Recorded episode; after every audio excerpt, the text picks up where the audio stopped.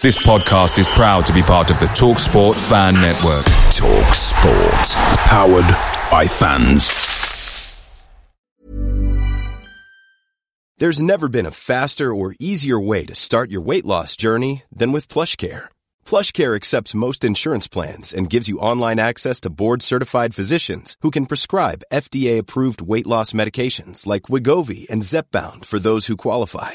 Take charge of your health and speak with a board-certified physician about a weight loss plan that's right for you. Get started today at plushcare.com slash weight loss. That's plushcare.com slash weight loss. plushcare.com slash weight loss. The TalkSport Fan Network is proudly supported by McDelivery, bringing you the food you love. McDelivery brings a top-tier lineup of food right to your door. No matter the result, you'll always be winning with McDelivery. Order now on the McDonald's app and you'll get rewards points delivered too. So that ordering today means some tasty rewards for tomorrow. Only via app at participating restaurants. 18 plus rewards registration required. Points only on menu items, delivery fee and terms apply. See mcdonalds.com. Hello and welcome to the No Name Ever podcast. It's a Charlie Austin special today. I'm Jamie Smith and with me today on the podcast are Adam Howarth, James Bird and Kevin Robinson. Um, obviously a sad day for the club with Charlie Austin leaving, joining QPR if you haven't heard already. Where have you been all day? Austin signed a three-year deal at Loftus Road. He'll be wearing number nine for his new club and Harry Redknapp spoke to the official QPR website about his new striker. He said, Charlie's an out-and-out goal scorer and we're delighted to have him here. Redknapp added, he scored goals wherever he's played throughout his career, and I'm very confident he'll take his game to the next level with us. I've got no doubt that if we give him the right service, he will score a lot of goals for us. Austin added, I'm really pleased to be here. Harry spoke to me at length about the ambition of the club and the desire to return to the Premier League, and that's where I want to be as well with QPR. Burnley Chief Executive Lee Hoos said, The club is sad to see Austin go, but we could not compete with the package offered by QPR. The chief executive pointed out that QPR have parachute payments from their Premier League relegation, and that means they can pay wages far in excess of what we can offer to Austin. Austin looked like he was set to join the Hull City last month, but a medical meant the deal fell through when a problem with Austin's knee was uncovered. But that doesn't appear to have caused any problems for QPR. So, boys, what do we make of the Austin deal? How how do we feel about it? Is it we sad to see him go, or had we all accepted that this was going to happen, and now it's just a case of moving on with things. What do you think, James? Well, actually, I'm almost sort of shocked now because um, I'd sort of given up on the idea of it happening. But um, I mean, uh, it's a, it's sad to see him go. Obviously, he scores a lot of goals, but we've seen other players come and go in the past. I mean, Steven Fletcher, in my opinion, is the best striker I've ever watched at Turf Moor for Burnley. Absolutely. I agree with you. Um, you know, we managed after he left we'll, we'll manage again. So it's a shame it's so soon before the start of the season, but I don't think there's a, a, a chance of us struggling just because we've lost one player. I think it's the timing. Timing's the problem, isn't it? I mean, um, for us to play the whole of pre-season with Austin up front, and it looked like he had a really good partnership with Ings, and then two days before the season starts to lose him to a, a club in the Championship as well, which is a blow, of course. I mean, we all expect him to go to the Premier League, and that's not the case. Adam, what do you make of the fact that no Premier League clubs wanted him and that he'll be lining up against Burnley next season? Um, uh, I'm obviously disappointed that he didn't go to a, a Premier League club. Um, but I, I, I, don't think you can uh, blame him for going to a Championship club because they've got so much money and anyone wants to, to boost their wages. Um, despite being a footballer, he, he still obviously wants to get the best package he possibly can. Um, the fact that no no Premier League club wanted him, um, I don't know whether that's due to his, um, Steve Bruce kindly telling the world of his supposed knee problem, or whether it's just a case of no one actually wanting him. Um, but yeah, uh, not you can't you can't blame him too much for going to QPR. Yeah, I mean QPR are obviously going to be able to offer a lot more money. They've got rich owners and obviously the parachute payments. Although I, I genuinely don't think they're that much bigger a club than us, and I think that's what's so disappointing. He'll go to QPR and he'll play in front of what fifteen thousand people every week. It's not going to be that much more than he would at Turf Moor. Um, do you think Austin's going to fire QPR to promotion, Kevin, or will it be a case of being more of a sideways move and he's not going to move on that much? Well, it's a strange one, I think, because QPR um, they've got had quite a lot of problems. They've had some really good players, but it's just not happened for them. So it's going to be it's going to be interesting to see how they fare this season in the Championship. Um, they've, like I said, they've had, had a lot of players, but they've not been playing as a team, and players essentially going there for the money. So himself, he's got the quality to fire a team to promotion, but it very much depends on how the uh, how the team around it performs. I think. Um, so on the on the Steve Bruce thing, I don't think Steve Bruce talking about Austin's injury has had had that much in, uh, influence on him not going to a Premier League club. There didn't seem to be much Premier League interest in in, in him in him before that happened. It seemed like we were trying to start a bidding war, but we were on the whole really with any serious interest. So I don't think the injury um, worries has had much of a, a impact on his destination. Yeah, it's a funny one, really, because the whole last season we were constantly being told what clubs were watching him. We knew that Arsenal had seen him a couple of times, and Newcastle were on the list of clubs that had definitely watched him. I think Aston Villa were mentioned as well. And for some reason, something had obviously put these clubs off from coming in. And when the move to Hull fell through, you wondered if if the price would maybe come down because of the comments made by Steve Bruce about his knee, but again, that didn't seem to be the case particularly. Why do you think Premier League clubs were perhaps put off from him, James? Um, I think nowadays Premier League clubs are maybe looking for a little bit more than just a goal scorer. Um, not to say he hasn't got other aspects to his game, but he's certainly not a Jay Rodriguez who you know picks the ball up, runs with it, runs at his defender, and can do other things like Danny Ings can. He's very much sort of the guy you rely on to score goals and I'm not sure that is the sort of plan that Premier League sides go for now. No, I think um, I think there's only probably two or three clubs that can afford to have a pure goal scorer in the team in the Premier League, and we saw at the end of last season when when uh, Charlie was asked to play a little bit further back and do a little bit more for the team rather than just being that pure goal scorer, and it just didn't happen for him.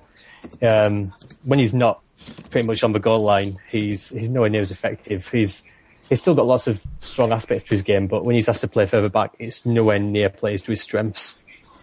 Yeah, um, we've had Daniel on the comments on our live chat function as well, saying that Austin doesn't have enough to his game to attract Premier League clubs. It is quite rare these days that Premier League strikers only have goals to his game, but I think at the start of last season, especially, Austin's his all-round game seemed to be really coming on. He was coming deep and he was linking the play, and I think his, his general all round play was developing all the time. We've got to remember with Austin that he was so late to professional football.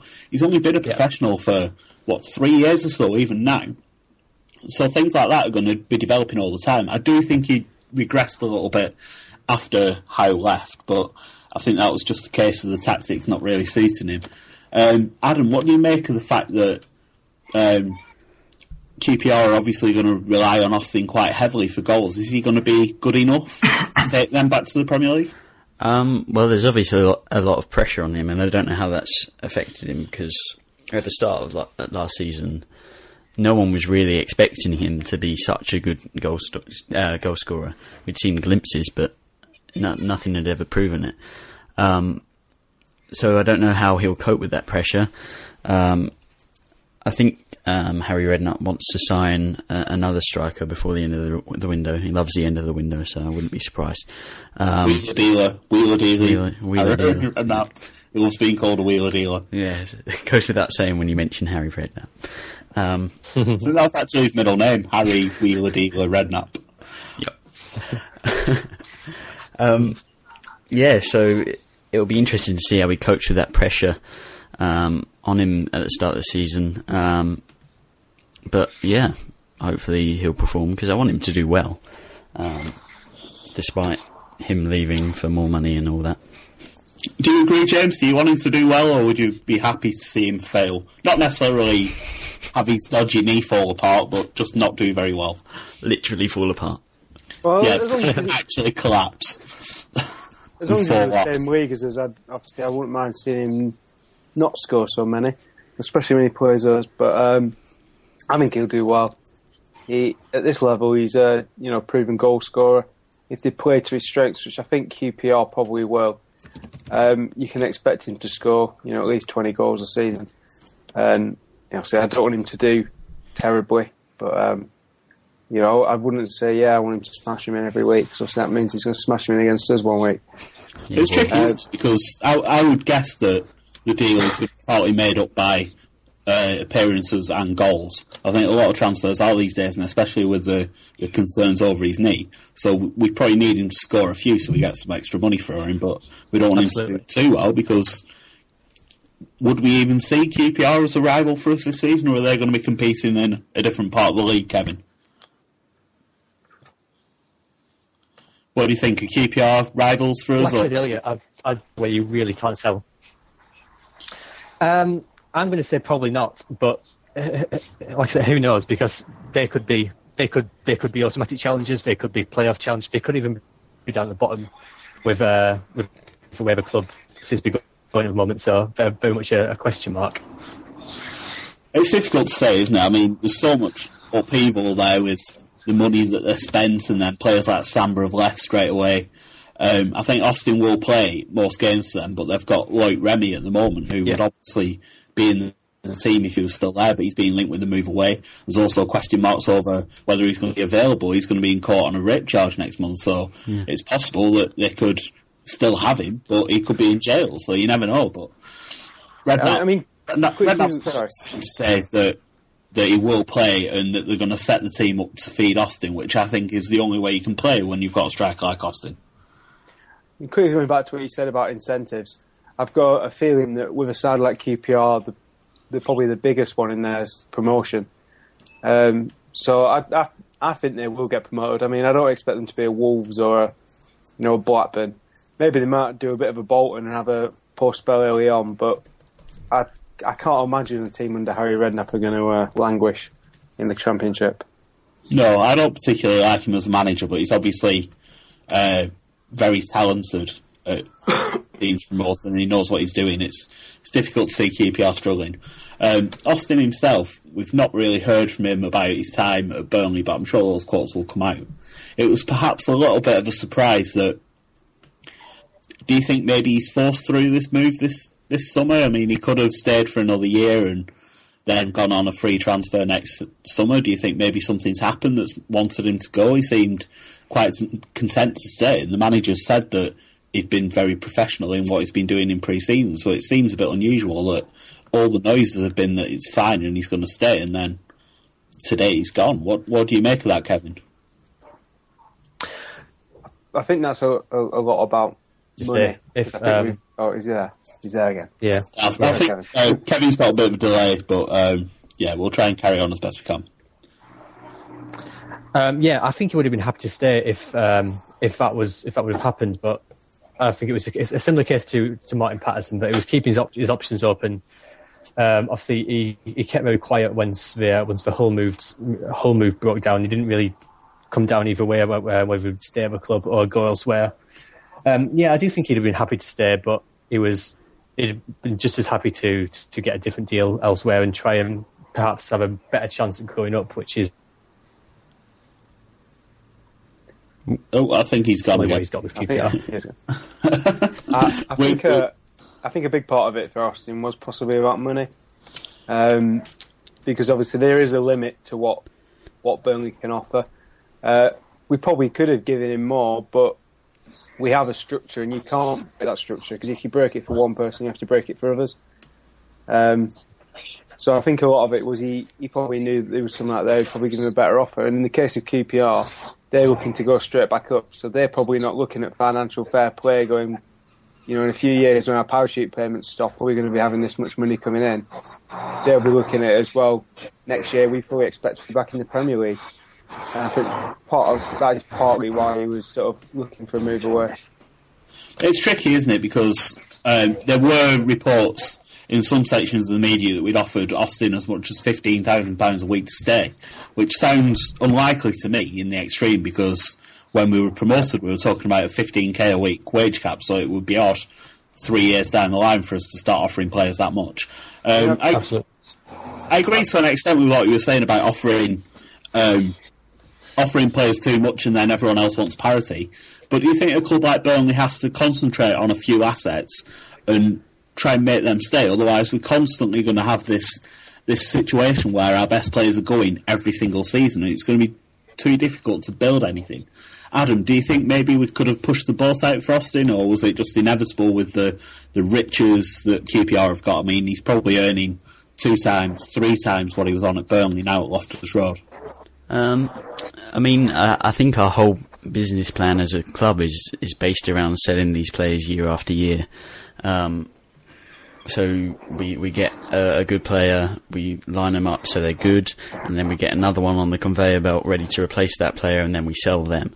Um, so I I doubt it was even too much in the option to, to really push the bit, uh, about uh, uh, boat out. Um, but uh, yeah.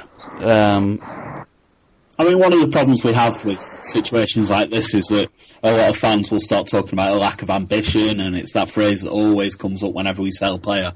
But with Austin, was it just the case that we just couldn't compete financially with QPR because of their rich owners and the fact they've got the parachute payments, or do you think maybe he also feels there's more chance of promotion at QPR, and that's partly why he wants to go as well? I mean, um, there's a big thing here. Obviously, QPR on the face of it probably have a better chance of promotion, but uh, people talk about a lack of ambition. But I don't think it's a lack of ambition to have a, a sustainable model for your team. Um, I've said before that I think a lot of it is more about not necessarily improving what star players you have, but improving the, the weakest link. If you have a, yeah. 11 solid championship players, you're going to do well in the championship. If you have three star players in the championship, but then the rest of the team are sort of high league one, low championship standard, you're still only going to end up, you know, mid to lower table. So ultimately, you know, losing Charlie Austin's a blow, you lose a lot of goals, and obviously goals is what wins football games. But if you replace him well, and you sort of spread that salary across the side, you can probably end up with a better championship team on a whole, though you may have a, a worse championship striker up front. So are you suggesting that any money that uh, the manager does get from the Austin sale should perhaps go on a couple of players to supplement what we already have, rather than go for an out-and-out replacement for Austin? I think it depends what the manager sees sees as needed. Does he think Sam Vokes can step up and take on some of those goals? Um, or does he think that maybe with a little bit of extra support in certain roles, we can gain those goals?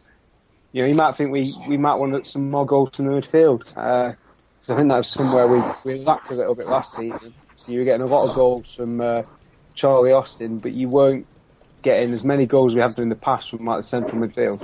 Um, let's talk about replacements in well, like, podcast. We've come through but uh, if you live chat, feel free to do throw some names in, and we'll debate them in a little while.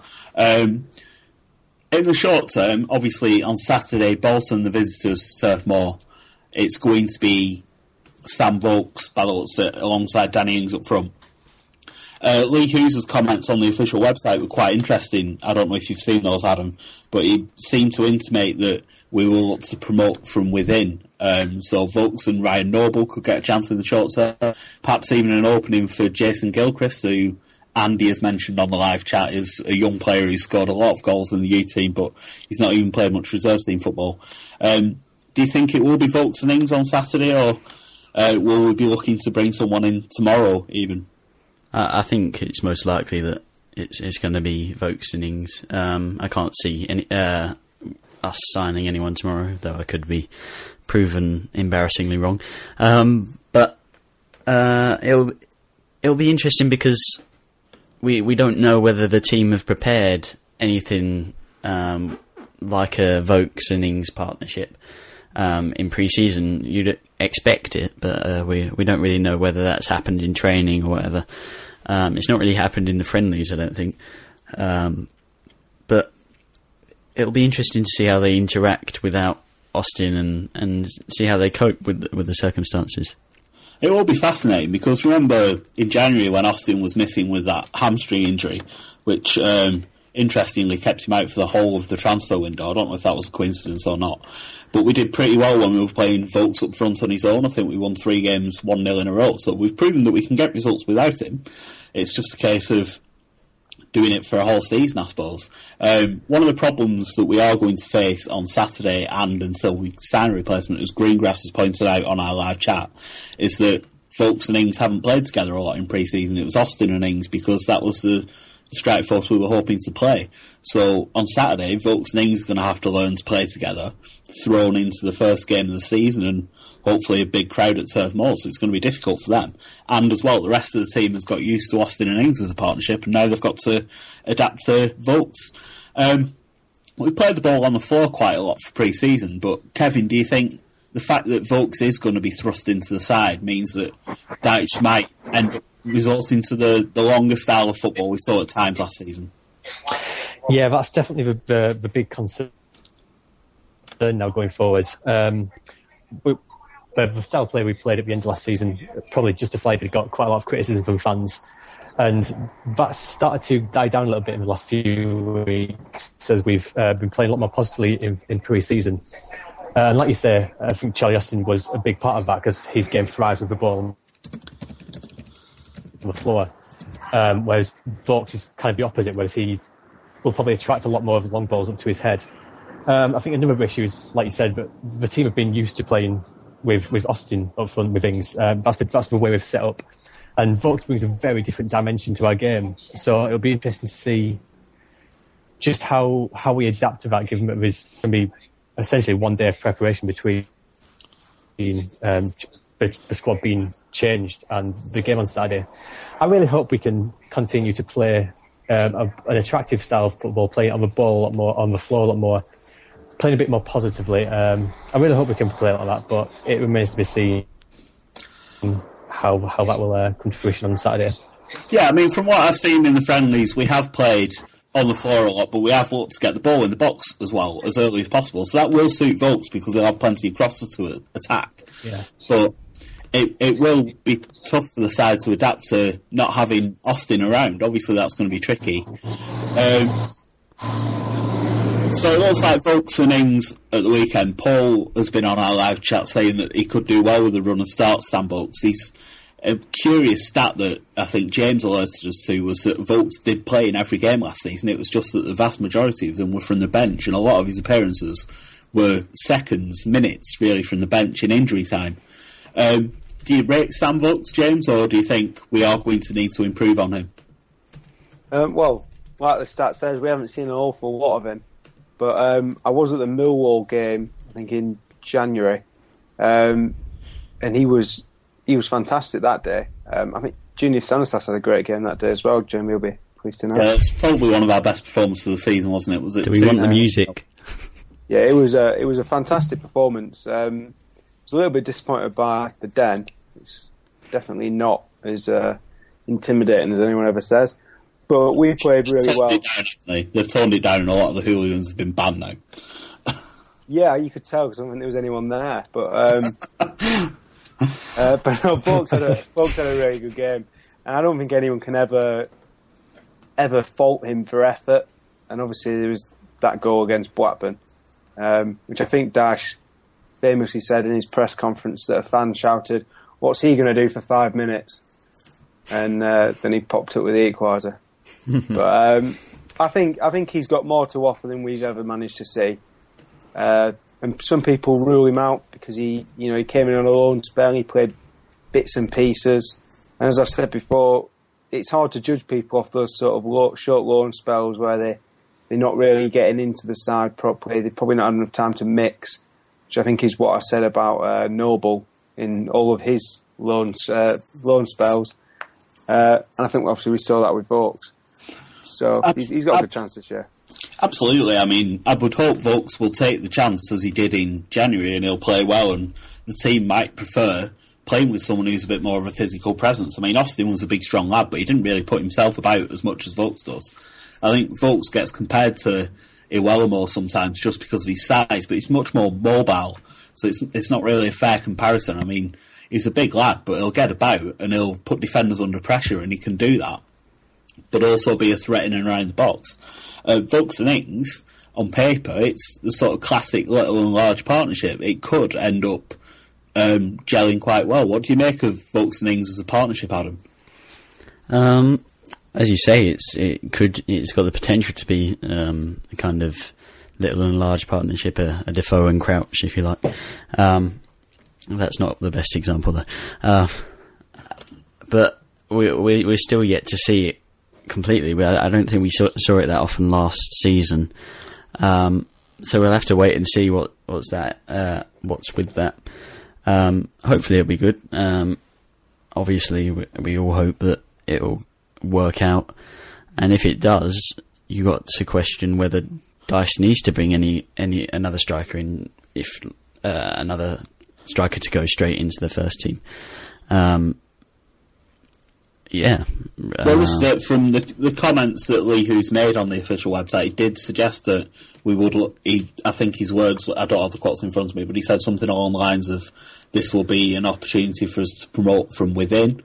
Suggesting that players who are already in and around the squad are going to get their chance. Obviously, Sam Vokes is one of those, and we expect he'll immediately come into the side on Saturday.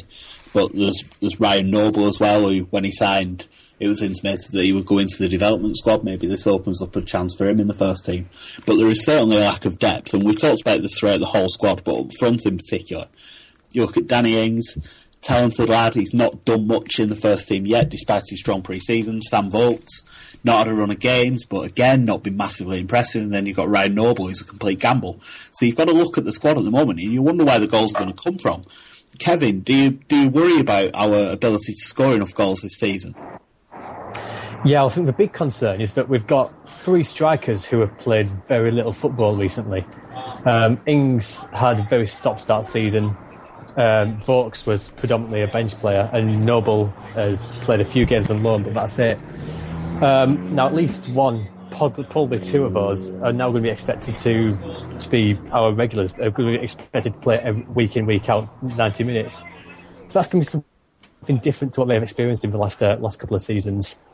Um, we both know we know that Ings in particular has got got the talent to score goals. Um, we need to hope he can play play consistently. I think he I think if he can, this could be a really big season for him. I think even with with Charlie Austin in beside, this would still have been a big season for him. I really expect him to score quite a lot of goals. Um, but now the pressure's on him to even more so because now rather than being expected goals score goals to complement Charlie Austin, he's got to score goals instead of Charlie Austin. But I think he can do it. You've also got to remember that Ings has been injured a lot as well in, in his short career Absolutely. so far. He's he's been plagued by injury. We were almost saying the same thing about him la- last season. We, we, wanted to see progress and we wanted to see him scoring lots of goals. Um, but then he got injured. He got, got uh, had a knee injury, didn't he? And and that kind of scuppered his chances until the end of the season, where he, when he was um, kind of a bit part player he didn't really impress too much, but he, he showed um, a few promising signs. Yeah, it's been tough for Danny Ings. I mean, he's he's been at the club two years now, but it's it's not really happened for him yet. Although ev- everyone knows he's got talent, and it's going to happen for him eventually. It's just a case of everything coming together. Um, I, I, suppose we'll be hoping that this is this is a chance for Ings to really step up, but he's going to have a lot of pressure on his shoulder, uh, on his shoulders, of course, because he's got six goals for the club, and all of a sudden he's going to be expected to be our main source of goals. He's got five in five in pre-season, so he can do it. But we've not really seen him um, perform to that level on a regular basis in the championship. James, um, we spoke about Ings on Monday, but do you think he's going to thrive in Austin's absence, or is he going to find it difficult? We've got to remember he's only 21 still. I think we saw when uh, Jay Rodriguez sort of got the nod to to take a bigger role, he stepped up to it, and I think Danny Ings is capable of doing the same. To be honest, it's it, he is young, um, but I think sometimes in a way that works in their favour because they don't think too much about, um, you know, the, the, other stuff. They they just concentrate on playing the football at that age, I think. And um, he's no fear, Danny Ings, has he? You can tell that the way he plays. He's got no fear. He's full of confidence, and he always he always backs himself to beat his man, doesn't he? Yeah, I mean, you can see he always feels he knows what he's doing, and that you know wherever he goes with it, he's gonna you know be successful. And I think that's what you want someone who has that confidence. You know, sometimes it might mean that actually he gets it badly wrong, and you know maybe that almost costs us. But You know, I think that works in his favour really. That he's sort of fearless and will do do anything if he thinks it might might succeed. It will be interesting to see how Ings does this season because, as we just said, there's going to be a lot of pressure on him. But he seems like the sort of character who can he can handle that, and I think it's going to be a big year for him. It has to be a big year for him. It was interesting that we turned down the the offer from Bournemouth earlier in the summer, which was apparently um, the same sort of money that we paid for them. And obviously, we would have been in real problems now if we had sold him and Austin had gone as well. So we'd, we'd obviously been aware that Austin could go and Ings was going to have to be the replacement. So it will be fascinating to see how he does. And it would be great if he could get off to a goal scoring start on Saturday when Bolton are at the turf. Uh, we're going to move on to replacements for Austin just in a minute. I'm going to do some of your comments on the live chat. Please do keep suggesting replacements for Charlie Austin if you're listening live. If you're not listening live, then um, tough. You'll just have to tweet us them or something, and then we'll mock you from afar. But we, have had some Next comments episode, on wait. the blog already. Um, Daniel said that we don't need anyone stellar to replace Austin because someone who can come on for the last 15 to 20 minutes or so is going to do, and he suggests we go for someone like a goal scoring journeyman. Um, we've had some suggestions of players already, players like Sylvan Ebanks Blake. I think I read today that he's going to be injured until October, so I'm not sure he's going to be a, a particularly good type just because he's not going to be able to play. Andy suggested that Jason Gilchrist gets given a chance. We spoke briefly about him earlier. I think Gilchrist, um, still very young, very raw. I saw a couple of pictures of him today. He looks quite slight. I'm not sure he's he's just not built enough for first team football yet, but he'll be one to keep an eye on. I'm sure he'll play reserve team football, sorry, development squad football um, this season because we don't have a reserve team anymore. Um, Nahki Wells is the first one I want to talk about because we know that Wells has been linked to the club before. There's been reports suggesting we were willing to pay as much as a million pounds for him. However, Peterborough have already had 1.1 million pounds turned down for him, and this is a player who's only really played his football in League Two for Bradford City so far. Um, Nahki Wells, then Adam, what do you make of him? Is he ready, or is two leagues too much of a jump for him? He's one of those players that everyone said, "Oh yes, we've got to get Nahki Wells." It's kind of I, I don't even know too much um, about him, um, but uh, I'm He had a really think good season last year, Wells, and I think he he had one of those seasons where he tended to impress in matches that were on telly, so everyone got very excited about him because he did some good skills against Arsenal in the League Cup. a bit like Zaha. Yeah, a little bit. Obviously, totally different sort of player, but maybe the similar sort of profile. I think with Wells, what people see is that, like Austin, he's scored goals in the lower league, and he's he's a sort of player who could, who's still got lots of room to develop, and we could sell him on. People are looking for that sort of profile, a young player that we can work with, but he's still going to score goals in the short term, and then we can sell on because that's obviously our model. That's the way we have to do things. Um, Nahki Wells, James, what do you make of him? Um, I think he's a bit unproven, to be honest. I, I wouldn't say he was worth the gamble. He's not scored as many goals as Charlie Austin had at, at that stage. Uh, I'd, I'd like to see what he does in League One first before he, you know, you even have a, a thought of bringing him up to the Championship. What I do like to look up though is um, apparently the Daily Mail linking was with Kevin Doyle. Um, you know, tough. Apparently, that's what one of the one of, one of the comments. Yeah, Austin said that. But, Austin um, Greenwood, not Charlie Austin. I know he's had a. I know Kevin Doyle's had a, a tough few years, but um, he's, he's definitely a player who can score goals. Talent, Kevin Doyle, certainly. If that is, uh, if that's true, and you can get him for a you know a good price because he's a previous seven million pound signing. Um, yeah, unbelievable to get someone like Doyle, and I think wages would obviously be the main problem. in That yeah. well, I mean, wages. sort of forty thousand pound a week or something ridiculous at Wolves. Yeah, he will be, but I mean, it depends on uh, you know what his priorities are, what his hunger is. If he's hungry to to get back to where he was, then maybe he'd, he'd you know he'd take a cut on a you know a couple of years deal, probably with some sort of clause, you know, to to say if we don't get promoted, a, a big side comes in, you let me go, because obviously if he starts banging him in again, people are going to sniff around, and uh, it would be interesting to see if that is an option, but. Um, That is Yeah, I interesting. I, hadn't heard about that.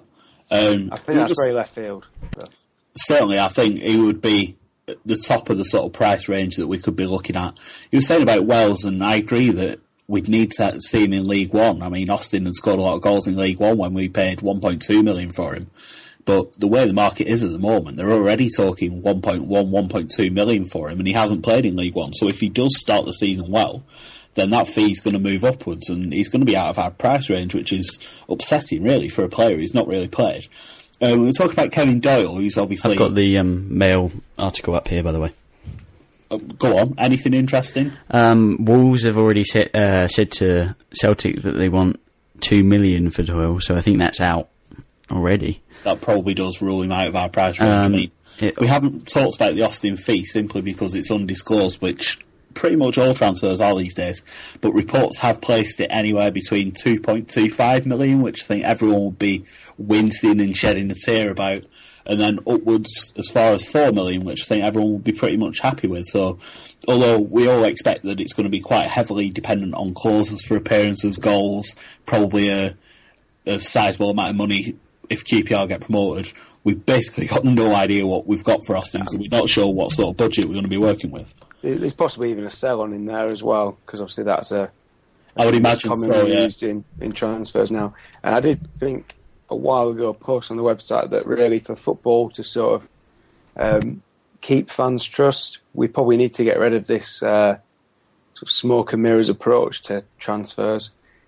Undisclosed, I don't think fills any fan with you know confidence in what's going on in the football system. It's not a club thing; it's a you know, it's a football world thing because it only takes one team to not want to unveil, what, you know, reveal what it is for the transfer to be undisclosed. Yeah, if if they're going to implement them, uh, uh, if we we were going to have to expect um, clubs to reveal that the transfer um, values, um, it's got to be a rule because the reason that clubs don't want to do it is because it pushes up um, transfer um, like subsequent transfer targets. is that why, though? I mean, I always think when clubs, certainly before it was so widespread, but whenever I saw an undisclosed fee, I assumed that either the selling club was scared the fans were going to think they'd gone for too cheap, or the buying club was going to, their fans were going to say they'd paid too much. Well, so think- when I- you see an undisclosed fee, that automatically gets me thinking someone thinks they've been ripped off, and that's why they want it covered up. That's what my brain processes that information as. I mean, I think it's because um, if so, if a club wants to get a replacement, so if Burnley want to get a replacement for Austin, It's so clubs And- don't and- know what we have to spend. yeah, and and all all, all the clubs, all the targets, um, their current clubs know that we've got I don't know four million. They were going to say, well, we want two million for him because they know we've we've got that income in. Um, I, I think that that's the the main reason for. I think Yeah, I mean, Yeah. I suppose that's fair enough, but we've, we've talked about transparency in football, and I think everyone wants to see more of that. And when the accounts come out, we'll see how much players have gone for. I mean, we'll have to work out who was what, but it'll be there. The number will be there, how much we've got in transfers, and we will be able to work it out. So they're essentially just delaying the inevitable. And I think it's a little bit unfair on fans because you have to judge players on what what they're costing the club, and if we don't know that, then you can't. I mean, someone like Austin, we paid 1.2 million for, and for a long time, people thought we'd wasted that money. He came and he's he had a problem with his shoulder, and he didn't score for his first six months, and people thought he was too overweight, and that was because people knew it cost 1.2 million. Of course, now 1.2 million looks like it was a bargain for Austin, and everyone thinks the other way around. But if we don't know these fees, how on earth can we judge how players are doing? What do you make of that, Kevin? What do you think of it, undisclosed fees? Yeah, I absolutely agree. And I think the other problem is if you don't know know, how someone's how much someone's cost, then you've got an issue with what you were just saying about um, judging a player on on on on his cost rather than just his ability. If you've got a, someone coming for an, an undisclosed fee, and he, he's not that good, we say we've only paid five hundred thousand for him, but the media's speculating more than that, maybe maybe a million. And That's got a different effect on that because we're going to judge him as a million pound player, and if perhaps not. Uh, but yeah, I absolutely agree about what James was saying about transparency. I think um, clubs, especially outside of Premier League, are going to have start going to start having problems engaging fans a little bit at the moment because I think football's starting to become a little bit more impersonal. Um, clubs are becoming a lot more business-like. Money in money, money for for ticket prices, etc., are going wildly up. And I think fans, clubs really need to try and identify with fans a lot more, make it get that family feel back, which I think has been lost quite a bit in the last ten years Um, the clubs need to feel like commu- community clubs, which, as long as we, we've got things like high ticket prices and especially things like uh, undisclosed fees, it feels a lot more, more, more, more like a business than a community club, I think. I think you made an interesting point there about the need to, especially clubs like ours that are so small compared to the ones that we're competing with, needing to be like a family club. David Jones, actually, we've not mentioned David Jones, even though he signed for Burnley today, uh, just because of the Austin situation that's going on. David Jones said one of the reasons he wanted to play for us was because he thinks it's a family squad, so a, f- a family club even. So maybe to players it does look like that sort of club, but we're not maybe putting out that sort of image. Um, some I of the names, I'm going to start throwing names at you and I want an immediate response. Sam Baldock, Bristol City striker. Underwhelming. Yeah. Meh. no, I'm not impressed by Sam Baldock. Okay, fair enough. We'll move on. Matty Fryatt. Who? I couldn't even tell you where he plays, to be honest. I, I know him from Leicester. I know Fryatt from Yeah. Leicester. I think he's one of these players who's had decent spells, but uh, I'm not sure whether he'd be right for us, let's say. Who else have we got? Who I'm gonna, have I'm we gonna got? throw the Billy Sharp one out there because um, Billy Sharp, I was about to bring him up. He's my Yeah, we'll- first choice, Billy Sharp. It would be interesting. But obviously, he apparently turned us down before on the basis of the facilities. Um, though we The have facilities upgraded- have been improved. Yeah, Gawthorpe has we, been. yeah, we have upgraded Gawthorpe since then. So maybe if he does come, that's a glowing endorsement of Gawthorpe because uh, that was apparently the sticking point for him in the past. I mean, Gawthorpe to me looks fantastic now. So if he doesn't agree, maybe it's maybe it's for the best. But it come, was but it was really terrible before. Someone else pointed out he's on serious money at Southampton, but he's on serious money and not actually playing much football. Yeah, Uh, Southampton. Southampton are definitely going to let him go. I mean, you look at the players they've already got, and they've spent serious money again this summer. I think Southampton are probably going to be top half in the Premier League this year. Um, so Sharp's going to have to take a pay cut wherever he goes. No one's going to pay him 25k a week, is what people are talking about. No one's going to pay him that in the Championship. Yeah, so I he's mean- going to have to take a pay cut. You look at who Southampton have already released, and obviously Richard Chaplow left. Uh, he's someone I would have loved to see come back to Burnley because he did sort of lose his way for a long time until he went to Southampton. Um, but he's he's easily taken a massive cut to be at Millwall because Yeah, he must have been on 25, 30 grand at Southampton, and there's no way Millwall are paying that because obviously they're bottom half of the Championship sort of side. Um, so I think there is. I think those players realise when they leave a side like that where they're not involved, they're going to have to take sizable cuts if they want to get first in football. especially with Billy Sharp, I think he's quite keen to come back to the north. So it, it, it's that's an econ- an economical thing as much as anything. He's not going to earn as much playing for a team in the north. A Yeah. team like us, a team like Barnsley, a team like Doncaster, whoever's going to be in for him, he's not going to earn anything like twenty five grand playing for us. But he I mean, will get regular ultimately as well. Um, Ten grand a week's already been on the breadline, so Well, exactly. These players surely they can manage. I think a lot of players with financial fair play, as long as it's implemented properly, and teams do have to start sticking to within their means, like clubs like ours do, and then we get punished because other clubs don't, and then just go into administration. Assuming that actually gets enforced properly, then teams are going to be unable to pay wages like that, and we are going to see players have to take pay cuts. And I would hope Billy Sharp is bright enough to be aware that he'd rather come and play for a club like ours, where he's going to be a star, than go somewhere else and just be a squad player and get five minutes in the League Cup every now and again. What do you make of Billy Sharp, Kevin? Would he be on your list? Um, it's a funny one. I think. Um, I think, like we're saying, just for financial reasons, I don't think we will get him. And I think I agree with um, what Daniel was saying earlier on the chat that I don't think we need, we need to sign somebody who's going to come in and replace Charlie Austin. I don't think we're going to need someone who's going to walk into the team. I think what we're going to sign is somebody who's going to be around the squad, um, maybe behind Ings, maybe even behind Vokes. Um, but I don't think we're going to be going out and spending serious money on uh, on a replacement for Charlie Austin, simply because the last few years we have been seriously cutting costs. I think there were reports of players being asked to take almost a 50% wage cut in some some cases. I think 50% Um, was the starting point in the negotiations, wasn't it? And I think Yeah, the offers yeah. moved upwards after that. Yeah, and I think especially with Ch- with, with us not getting as much as we perhaps hoped for with Charlie. I think I think earlier in the summer we were hoping for something like seven million, and the fees we're talking about today have been starting at two point five, which is obviously a massive come down from that. it's possible that we've already budgeted for getting more for Austin as well. So that could affect what we can do this summer. If it's true that the Austin fee is as low as sort of two and a half million. Yeah, so they've said that four million of it will go to go towards um, plugging the gap, if you will. And Kevin's um, offline again.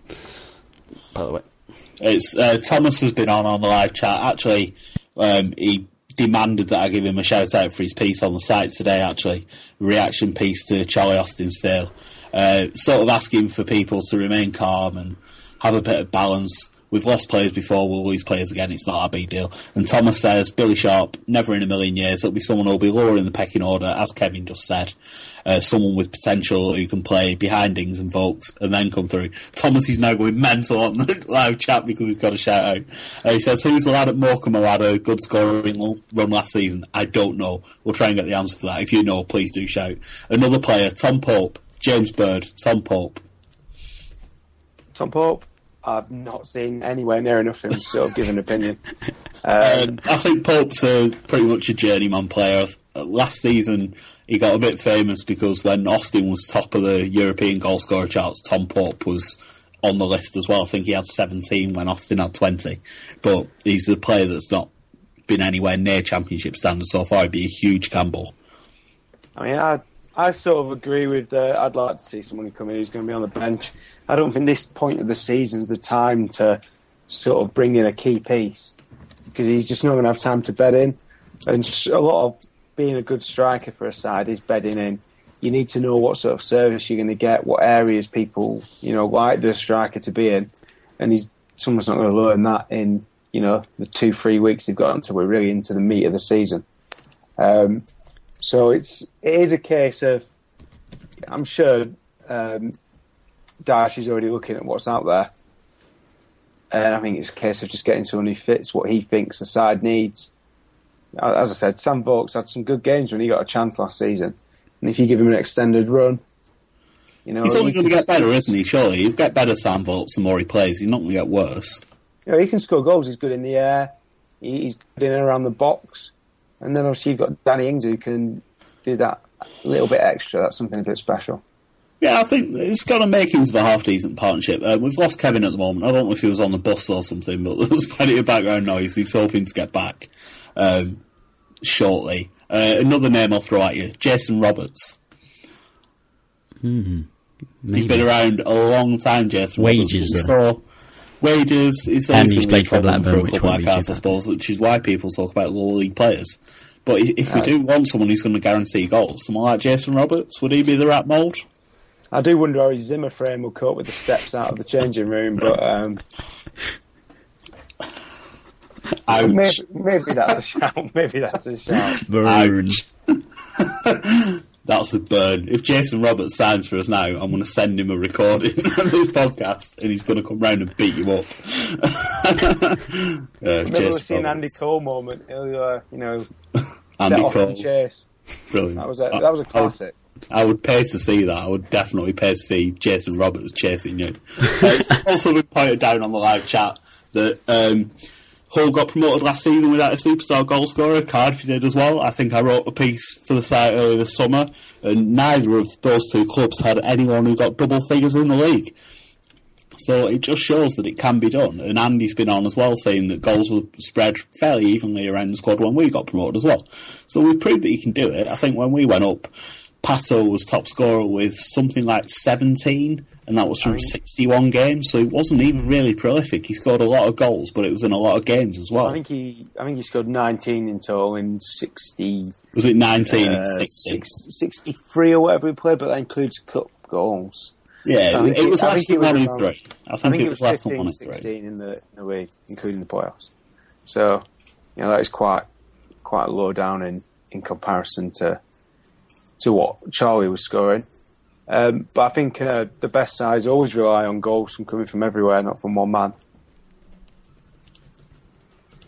Um, yeah, we've had Thomas on again. He's been on Wikipedia opportunity to find out about the lad from Morecambe who was buying them in. It was someone called Jack Redshaw, apparently. He's 22. fair- I don't know anything about, but apparently he scored 16 in 46 last season.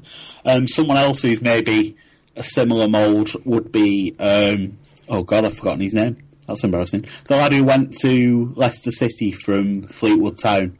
What's his name? He scored loads and loads. Jamie Vardy. He scored a hell of a lot of goals for Fleetwood. And I think he moved for about a million pound, and he's not really done anything at Leicester. Um, I don't think he's going to get much of a look this season. Would he be worth going after Jamie Vardy? I don't know because Leicester's squad is quite thin on the ground. I know it not well relatively. They've been chipping players, haven't they? Yeah, they've been desperately trying to comply with uh, financial fair Yeah. play. I don't think saying someone's not done very well at Leicester is a, a damning sort of No, uh, verdict on them because Leicester have chopped and changed so much. I mean, it's, Thrown players at the wall and seen it's- stuck, haven't they? they do really show the bad side of a club getting money because they just they literally throw money everywhere. You know, it's it's hard to look at their signings and see any sort of coherent policy. They just seem to have you know picked a player and yep, buy him, just thrown him at the wall and see if he sticks. And when he hasn't, they've sort of just dropped them by the wayside. Yeah, I think he's only scored four goals in 26 appearances at Leicester, which is next to clearly, none. clearly a talent, though. I mean, he scored a lot of goals for Fleetwood. I'm just looking. I'm just looking up his numbers now. He scored 31 in 36 at Fleetwood, which I don't think anyone can really argue with. Uh, with that kind of record, even though it That was, was- at a lower level. That was before they were in the league as well, wasn't it? So those were non-league goals. So it, it has been a big step up for him. Yeah, it has been a big step up for him, and obviously a million pounds a lot of money for someone who's uh, not necessarily played at a, high level. But I'd imagine he's probably available for quite a lot less than that if, if we were to look at look at signing him. One interesting snippet that did come out today, um, Chris Boden from the D- Burnley Express, who we tried to get on the podcast, but he was unfortunately double booked. Uh, we'll try and get him on at some point in the future. He did his Ask chat on the Burnley Express website today, and he revealed that Kevin Davies was going to sign for us if Austin's move to Hull had gone through. Now, um, Davies certainly polarised opinion, I think it's polite to say, when it came out that he was being linked with us, but uh, Chris did say that it would have been mainly as cover and someone to have around the squad rather than Davies being the, the actual replacement for, for Austin. What do you make of that news, Adam, that Davies was so close to signing for us? um, I don't think it's shocking because they, they know each other very well. Um, Dyche and, and Kevin Davies.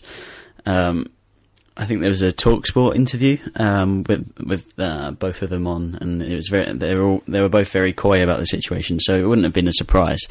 Um, but as you say, it was very polarizing, and sometimes that can be a negative thing, um, despite um, maybe that's not the right thing. Um, the the fact that managers be judged on the popularity of a player rather than um, a their actual skill, rather. it's, Um, it's difficult when you've got someone like Davies who's been around for so long. Everyone's already decided, haven't they? Yeah. He's never going to change anyone's name at anyone's mind. Sorry, at 36. Um, just to move away from the football for a while, I think people have got a little bit bored with the podcast because they're starting to tell us who we all sound like. James sounds like Jimmy Anderson. Uh, James is quite happy Who about that. sound Obviously, England and Burnley cricketer James Anderson currently tearing it up in the Ashes, and I've been my accent, my northeast northwest hybrid, has been described as incredible, which is I'm going to put that on my CV. I think has an incredible voice. People will be delighted with that. Right, we're going to wrap up soon, but I do have some more names. Aidan's been on on Twitter suggesting that we could go for a loan from the Premier League rather than um, shopping What- in what sort of league bargain. John Guidetti that we had from City. He's on the list. He's on the list. Is he? Um, City have signed Alvaro Negredo this summer, so perhaps he's been pushed down the pecking order. Although with Carlos Tevez going out, maybe there will still be an opportunity. Um, he didn't really do much for us. Guidetti, Guidetti, however you say his name. We- but he's, he he went on loan to Ajax, was it last Yeah. season? And scored a lot of goals. Uh, goals in the Dutch card. league don't really count as proper ones, but he's clearly a talented goal scorer. We could perhaps look at bringing him back. What do you make of that prospect, James? I mean, he showed the, all the signs for us, but to be honest, I think he's uh, he's sort of probably above our level now. I think if they were loaning him out, they'd probably look to Europe again. Um, but I do like the idea of bringing someone in from the Premier League. There's always going to be, you know, youngsters who are not going to get a look in. sides that you know want to give him a chance to score some goals, and I think that's the kind of player maybe you want on your bench. Um, I think I've said in the past that you see a lot of the teams that get promoted from the championship have picked up one real gem of a loan, and uh, you know that loan player they can be hit and miss, a bit like probably Chris Eagles was in our promotion season, where at times he was sort of completely, you know, you, you'd rather he just like sort of left straight away, play with ten men. Um, another You can tell, you absolutely tell with. Eagles, couldn't you? I think a lot of these creative players, players like Chris Eagles, and I'd put players like Glenn Little and Robbie Blake in the same category. You can tell five minutes into the game whether they're going to be any good. It's Yeah, I almost mean- the first time they touch the ball, you can tell if if their touch is if it feels right and if they're going to have a good game. And you can just, you're right, you can just take them off after that because sometimes you can tell they're going to have a stinker. Yeah, and I think that's what a lot of sides have done. They've, they've picked up, you know, that young gem from the, the Premier League. You know, he might not bring his best game every game because he's young, he's inexperienced, but at the end of the day, he's a class act. And you do see those teams tend to get promoted as a result. So, you know, there's going to be someone out there in the uh, Premier League. A lot of the top sides have a lot of depth. And, you know, maybe you wait a few weeks into the Premier League season and see who's not made the uh, 25 man squads, but there's, there's got to be someone to pick up there to, you know, sit on the bench and do a job for us. Well, we've had a few names from Aiden on Twitter as well. He's suggested. Um, I'm not sure these names are going to ring a bell for you. There's Henriquez from Manchester United, who's um, not played for them yet, I don't think, but he's come with a big reputation. Um, Piazon, who I think is at Chelsea. Um, Vellios of Everton. Um, Wilbraham. Don't Oh. know. I've heard. Who, struggling a little bit with these suggestions, Aiden. I'm sorry, I've, I don't really know who some of these players are. um, any of those ringing any bells, Adam? Wil, who, where's Wilbraham from? Well, I, I don't. Does he mean Aaron Wilbraham of Palace? I hope not, because he's terrible. He's such a poor player. I can't believe Palace got promoted playing Wilbraham up front. I'm, I'm still amazed that that happened. Obviously, he was only in because Glenn Murray was injured for the playoffs, but they still got promoted with Wilbraham up front. Like, are you kidding me? I know it was Phillips that scored the goal, but Wilbraham was playing, really? It must not be him because he's really, really poor. I'm going to shut up about Wilbraham now. I don't rate him at all. you may have noticed. Yeah, it's Wilbraham from Palace, apparently. No, no way, no way. Uh, Stop, one, just stop. He's 33, he's hardly that uh, sort of fits in on loan. Ah, he's, he's been around all over the place. So he's never really done anything. Uh, one uh, suggestion I do quite like is Connor Wickham, who um, had a massive reputation at Ipswich. Probably moved to the Premier League too early. Went to Sunderland.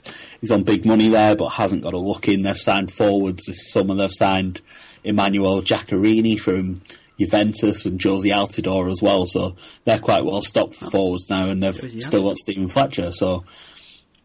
Wickham might be available on loan. What do you make of Connor Wickham, Adam? Would he be a good target? He's another big lad, maybe a bit too similar to Sam Vokes. Yeah, a little bit too similar to Sam Vokes. Um, I think there was talk last season when we lost J Rod that um, Howe was trying to get um, Wickham on loan. It was certainly suggested. I don't know if there was anything in it, but his name was linked. Yeah. Um, but I, I don't know. He's one of these that you've not. He's not really been tested yet because, well, in the last few seasons even, um, he, was tested at um, Ipswich and then he moved to Sunderland and he hasn't played since really, unless he's been on loan and I don't know about it. Um, I think he did go on loan last season, but only briefly. He has mainly been kicking around Sunderland's reserves, or maybe they've got a development squad as well. I don't know. someone on the chat says there's attitude uh, problems with Wickham. Um, That's not something I've heard, but well, these young players, I always think it must be difficult for them. I say it must be difficult for them because they've got loads and loads of money and you have to adapt. But I would swap places with them. I'm sure everyone who's listening would as well. So it's difficult to an extent, but yeah, it's tricky to adapt to that sort of situation. To be honest, I think I'd be pretty arrogant if someone decided to pay eight million pound for me. Yeah. So Yeah, exactly. You're 19 years old. Someone decides you're worth eight million pounds and wants to give you 40 grand a week. You're going to turn into a bit of an arse, aren't you? It's like it's natural. That's probably yeah, I mean, not. if I was getting if I was getting sort of you know double my annual salary in a week, all of a sudden, I'd yeah, I'd be a class A sort of knobhead. But um, we're going to have to bleep that out because iTunes don't like it explicit. I think not bad's probably fine, isn't it? Can we get away with not bad? I don't know.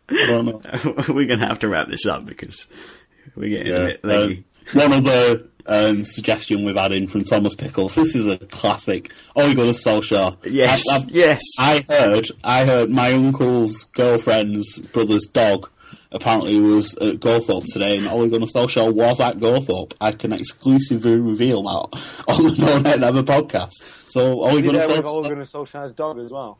yes, they were all together. Having a bit of a party down um, down at Gawthorpe. Yeah, I think we should wrap up there. One more bit of club news that we have to bring is also the sad departure of Marvin Bartley. Marv!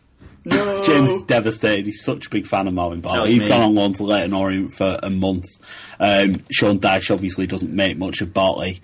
Um, but with Jones coming in, it's been one in and two out. So um, Charlie Austin's gone, but we'll get on without him, I think. We'll probably be alright. It'll be ins and votes at the weekend. And I mean, I've we'll- heard Marvin Bartley's ran there, so he's probably back by now. He's, he's just he's just running there and back and there and back Racing and there and back. Dane Richards. Marvin Bartley and Dane Richards in a race. I would pay to see that. Did you see about the the, the charity race that's been mooted between Usain Bolt and Mo Farah? Yeah. I think it is the same thing because you know I think Bartley's got the stamina, and uh, you know Yeah, Dane's got the spin. probably yeah, he's, he's got the, the sprint. So You could do like a relay, couldn't you? You could have a 400 metre relay, Richards and Bartley against Bolton, and Farah. I reckon the, the Burnley lads would win that. anyway, we've been on for an hour. It's probably time for us to go. Uh, we'll be I'm back on Monday night. room. In the meantime, if you've missed part of the show, you can listen in again. We'll have the link up on our website and you'll be able to get it through Facebook as well. We're facebook.com slash no nay never net. Um, our Twitter address, if you're not following us on Twitter yet, you should be. Our Twitter address is no nay never net as well. Nice and easy to find. Uh, we'll be back on Monday night where we'll have all the rea- all the reactions to hopefully a winning start to the season and we'll also look ahead briefly to the, the cup game at York on Tuesday night. But for now, that's all for now. Um, I hope you've enjoyed the show, and we'll hear from you again on Monday. So thanks a lot for listening, and goodbye. No Nay Never Live on Saturday, by the way. Oh, of course, No Nay Never Live. We'll be back on Saturday. Early kick-off. Don't forget, if you're not at the game, 12.15 kick-off, so we'll probably join you live at about noon. I think um, Adam Heap is going to look after you because we're all at the game and we'll be going to the pub afterwards. So No Nay Never Live if you're not at the match. Um, otherwise, we'll see you in the pub. Bye. That's probably a good time to leave it. We'll see you in the pub. Goodbye. Away days are great, but there's nothing quite like playing at home. The same goes for McDonald's. Maximize your home ground advantage with McDelivery. Order now on the McDonald's app. At participating restaurants, 18 plus serving times, delivery fee, and terms apply. See McDonald's.com. Planning for your next trip?